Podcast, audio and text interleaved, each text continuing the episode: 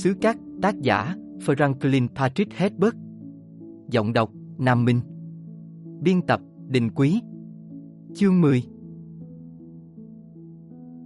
Lệnh bà Jessica có gì để giúp bà chống đỡ trong lúc gian nan? Hãy suy ngẫm kỹ về câu ngạn ngữ Ben Gesserit này, rồi có thể các người sẽ hiểu, con đường nào cũng vậy, nếu đi theo đến cùng thì nó sẽ chẳng dẫn đến đâu. Chỉ cần trèo lên núi một chút thôi là đủ kiểm chứng nó đúng là ngọn núi. Từ đỉnh núi, người không thể nhìn thấy núi. Trích, Muad'Dib, những ghi chú gia đình của công chúa Irulan.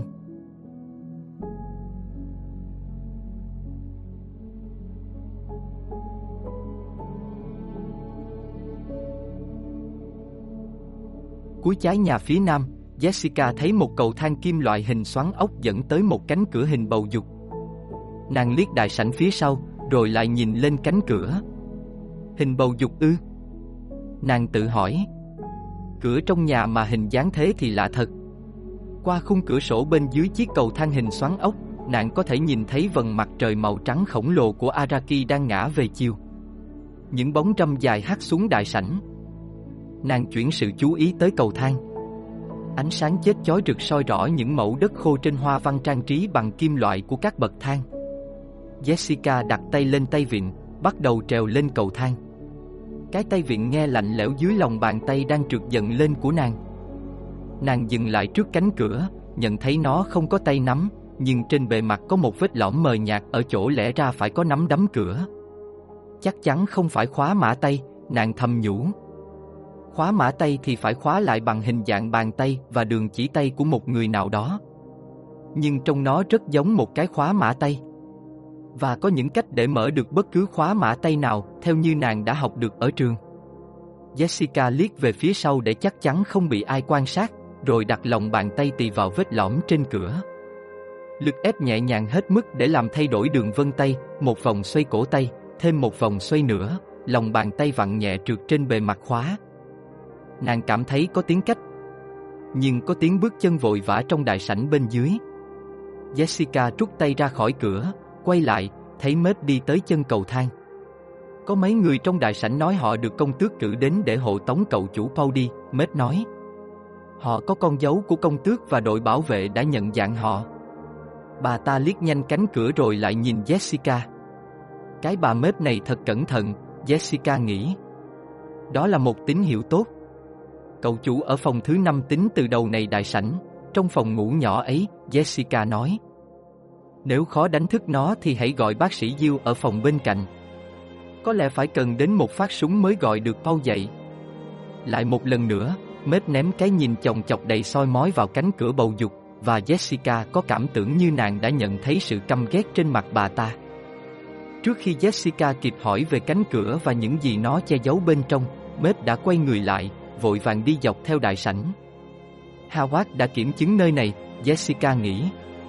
Ở đây không thể có bất cứ thứ gì quá kinh khủng được.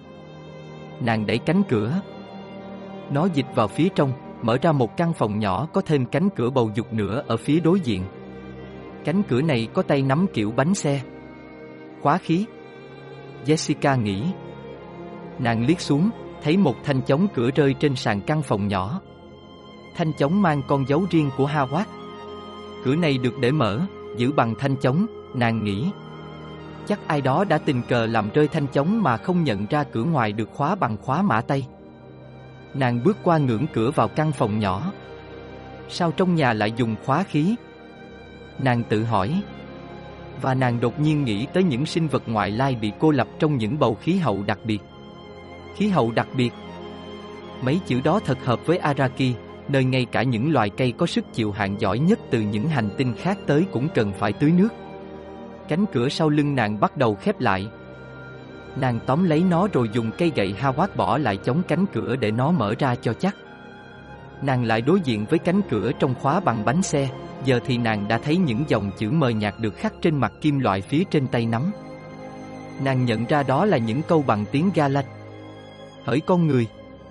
Đây là một phần đẹp để trong sự sáng tạo của Thượng Đế, cho nên, hãy đứng trước nó mà học cách yêu sự hoàn hảo của bằng hữu tối thượng của ngươi.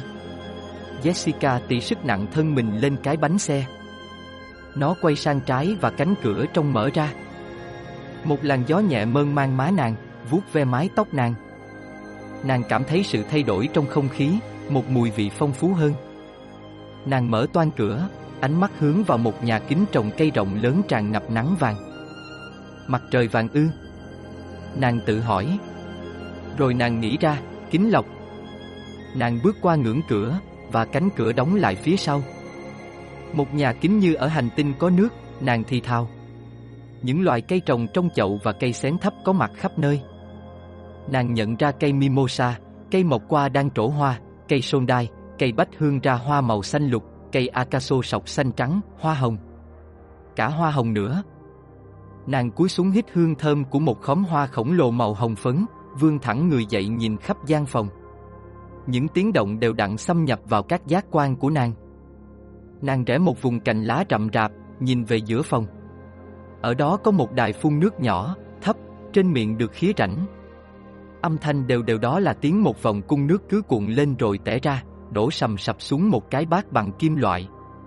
Jessica tiến hành nhanh thủ tục thanh lọc giác quan, bắt đầu xem xét cẩn thận chu vi căn phòng. Nó rộng cỡ 10 mét vuông.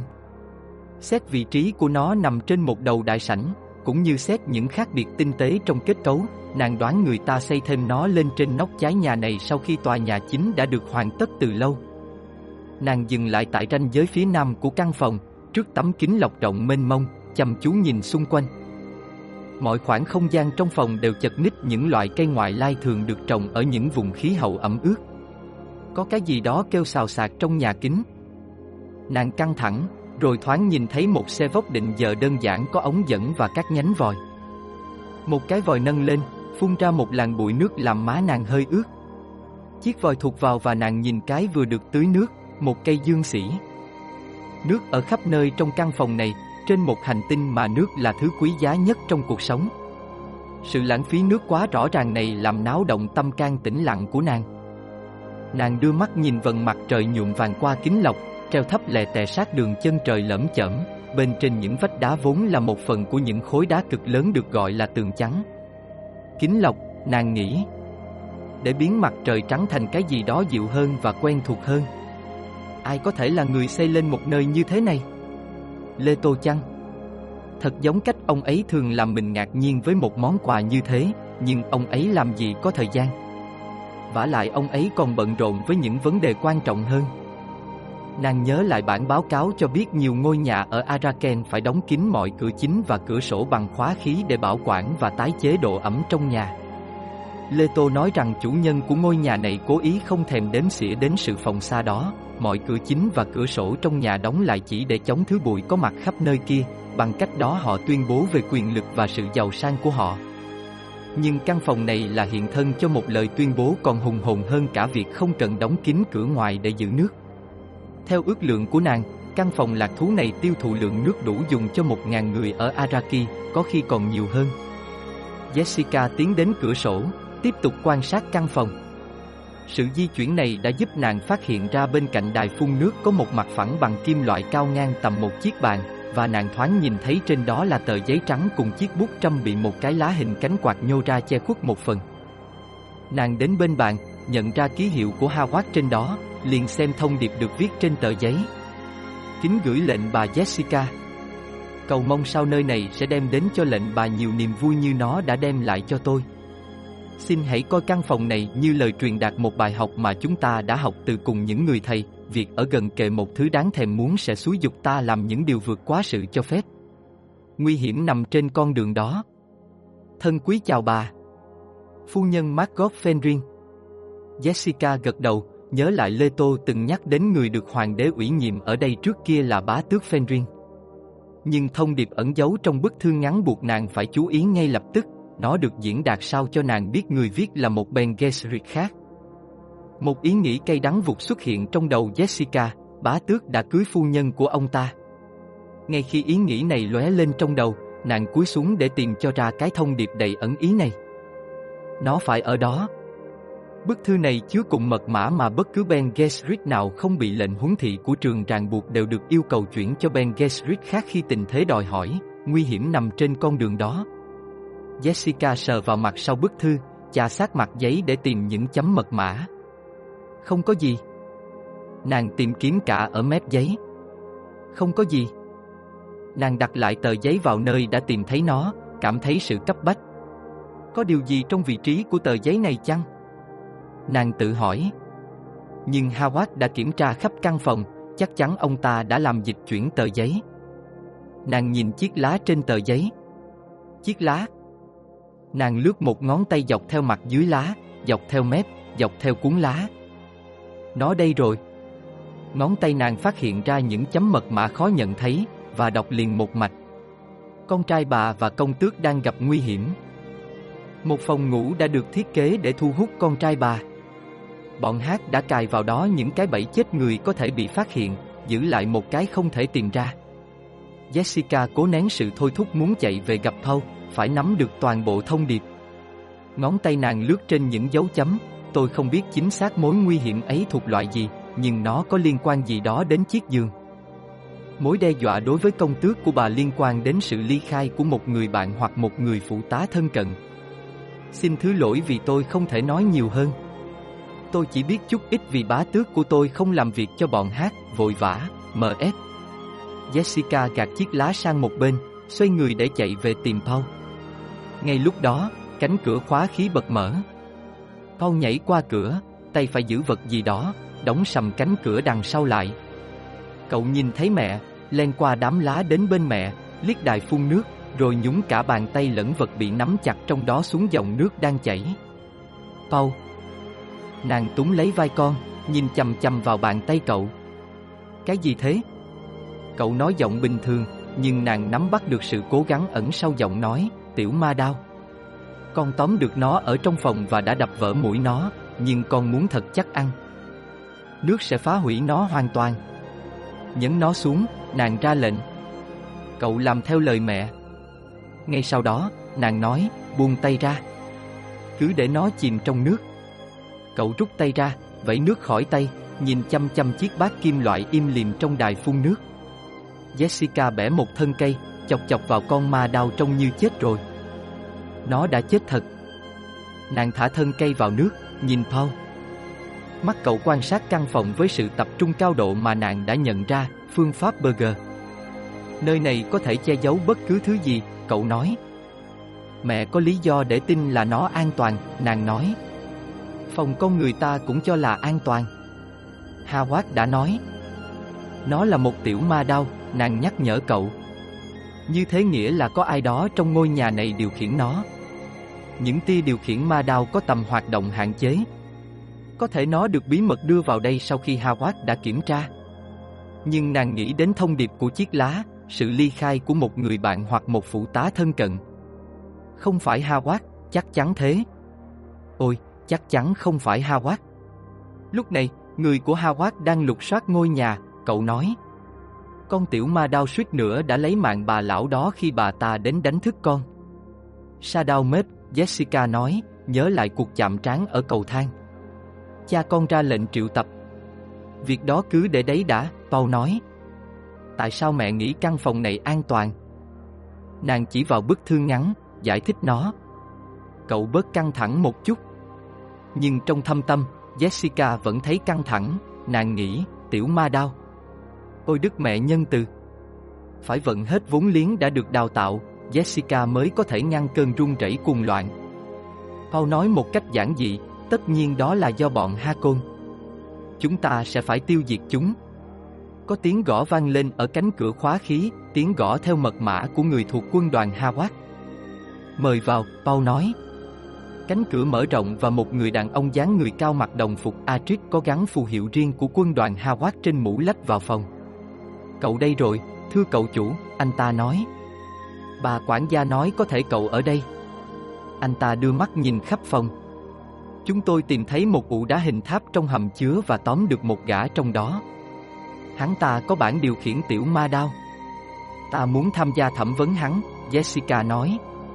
Xin thứ lỗi, thưa lệnh bà. Chúng tôi đã đánh hắn trọng thương khi bắt hắn.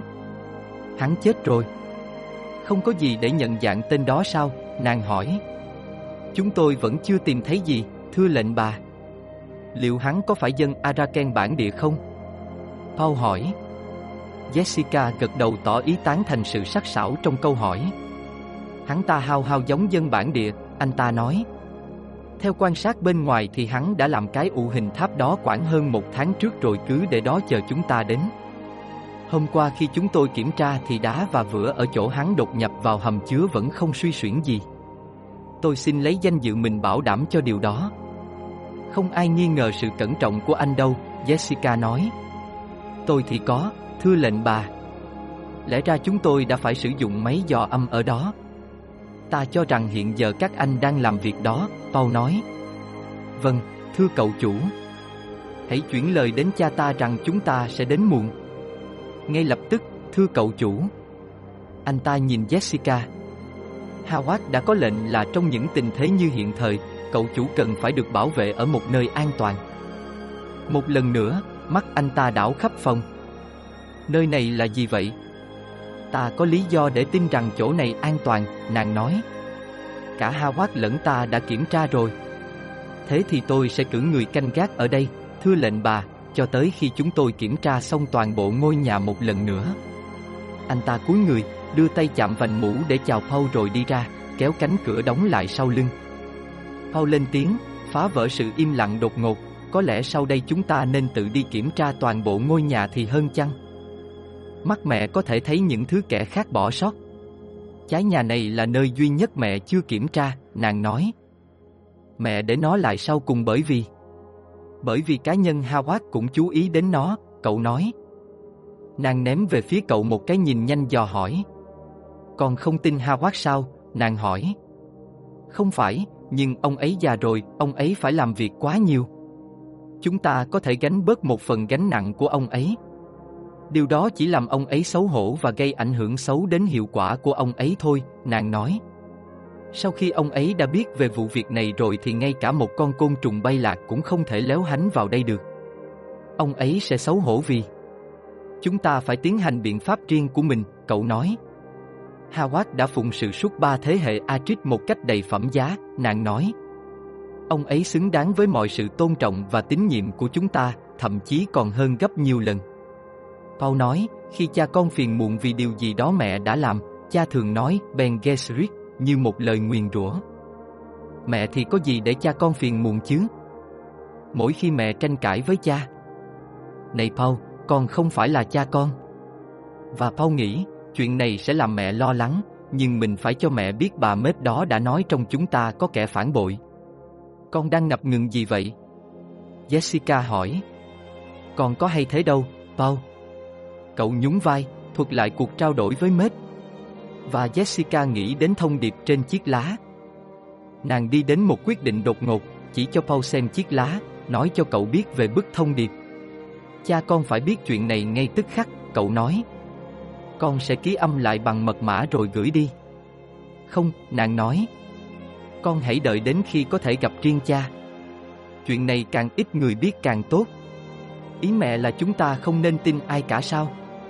Có một khả năng khác, nàng nói. Có thể thông điệp này được gửi đến cho chúng ta một cách cố ý, những người trao nó cho chúng ta có thể tin nó là sự thật, nhưng cũng có thể mục đích duy nhất là để chúng ta nhận được thông điệp đó. Khuôn mặt Paul vẫn giữ vẻ ưu tư. Để gieo sự bất tín và hoài nghi trong hàng ngũ chúng ta, làm chúng ta yếu đi bằng cách đó, cậu nói. Con phải nói riêng cho cha con, và phải lưu ý cha về điểm này, nàng nói. Con hiểu. Nàng quay về phía lớp kính lọc cao, nhìn đăm đăm về phía tây nam nơi mặt trời Araki đang lặn, một quả cầu vàng trên những vách đá. Paul quay về phía nàng, nói, con cũng không nghĩ là Hawat. Liệu có thể là Diêu không? Ông ấy không phải người phụ tá hay bạn đồng hành, nàng nói. Và mẹ có thể cam đoan với con, ông ấy căm thù nhà Ha Côn cũng sâu đậm chẳng khác chúng ta. Paul hướng sự chú ý về những vách đá, suy nghĩ, cũng không thể là Guni hoặc Đăng Cân. Có thể là một trong những phụ tá cấp dưới chăng? Không thể. Tất cả bọn họ đều xuất thân từ những dòng họ đã trung thành với gia đình ta bao đời nay rồi, vì lý do chính đáng. Jessica dây trán, cảm nhận được sự mệt mỏi của chính mình. Quá nhiều mối nguy hiểm ở đây. Nàng nhìn ra khung cảnh được lớp kính lọc nhuộm vàng rực, quan sát nó. Đất đai của công tước trải dài đến tận kho dự trữ có hàng rào cao bao quanh, những dãy hầm chứa hương dược trong khu vực này cùng những tháp canh đứng xung quanh trên đôi chân cà kheo trông giống như hàng đàn nhện giật mình hoảng hốt. Nàng có thể nhìn thấy ít nhất 20 kho dự trữ vương xa đến tận những vách núi tường trắng, những bể chứa nối nhau, lỗng ngỗng khắp vùng lòng chảo. Mặt trời qua kính lọc chậm chậm lặn xuống dưới chân trời. Sao đã mọc? Nàng thấy một ngôi sao sáng nằm rất thấp phía chân trời, nhấp nháy với một nhịp điệu rõ ràng, chính xác, một ánh sáng lập lòe rung rẩy, nhấp nháy nhấp nháy nhấp nháy nhấp nháy nhấp nháy. Paul đang cựa quậy bên cạnh nàng trong căn phòng mờ tối. Nhưng Jessica vẫn tập trung vào ngôi sang sáng đơn lẻ kia, nhận ra nó quá thấp, chắc hẳn nó phải xuất phát từ những vách đá tường trắng. Ai đó đang đánh tín hiệu. Nàng cố gắng đọc thông điệp đó, nhưng nó không thuộc loại mật mã nào nàng từng được học. Những ánh sáng khác bắt đầu xuất hiện trên mặt đất bằng bên dưới vách núi, những chấm vàng nhỏ cách quãng nổi bật trong bóng tối xanh nước biển. Rồi một ánh sáng ở bên trái họ trở nên sáng hơn, bắt đầu nhấp nháy đáp lại ánh sáng trên vách núi, rất nhanh, lóe bừng lên, le lói, nhấp nháy. Rồi tắt. Ngôi sao giả trên vách núi cũng tắt ngay lập tức. Những tín hiệu và chúng khiến nàng đầy ắp linh cảm. Tại sao họ lại dùng ánh sáng để truyền tín hiệu qua vùng lòng chảo? Nàng tự hỏi Tại sao họ không thể dùng mạng truyền thông? Câu trả lời rất hiển nhiên Nhất định là lúc này các đặc vụ của công tước Lê Tô đã khóa mạng truyền thông lại. Tín hiệu ánh sáng chỉ có thể mang một ý nghĩa duy nhất Kẻ thù của họ, những mật vụ của Hakon, đang gửi tin tức cho nhau. Có tiếng gõ ở cánh cửa bên cạnh họ và giọng nhân viên của Hawat vang lên Mọi thứ đã sẵn sàng, thưa cậu chủ và lệnh bà. Đã đến lúc đưa cậu chủ đi gặp cha rồi.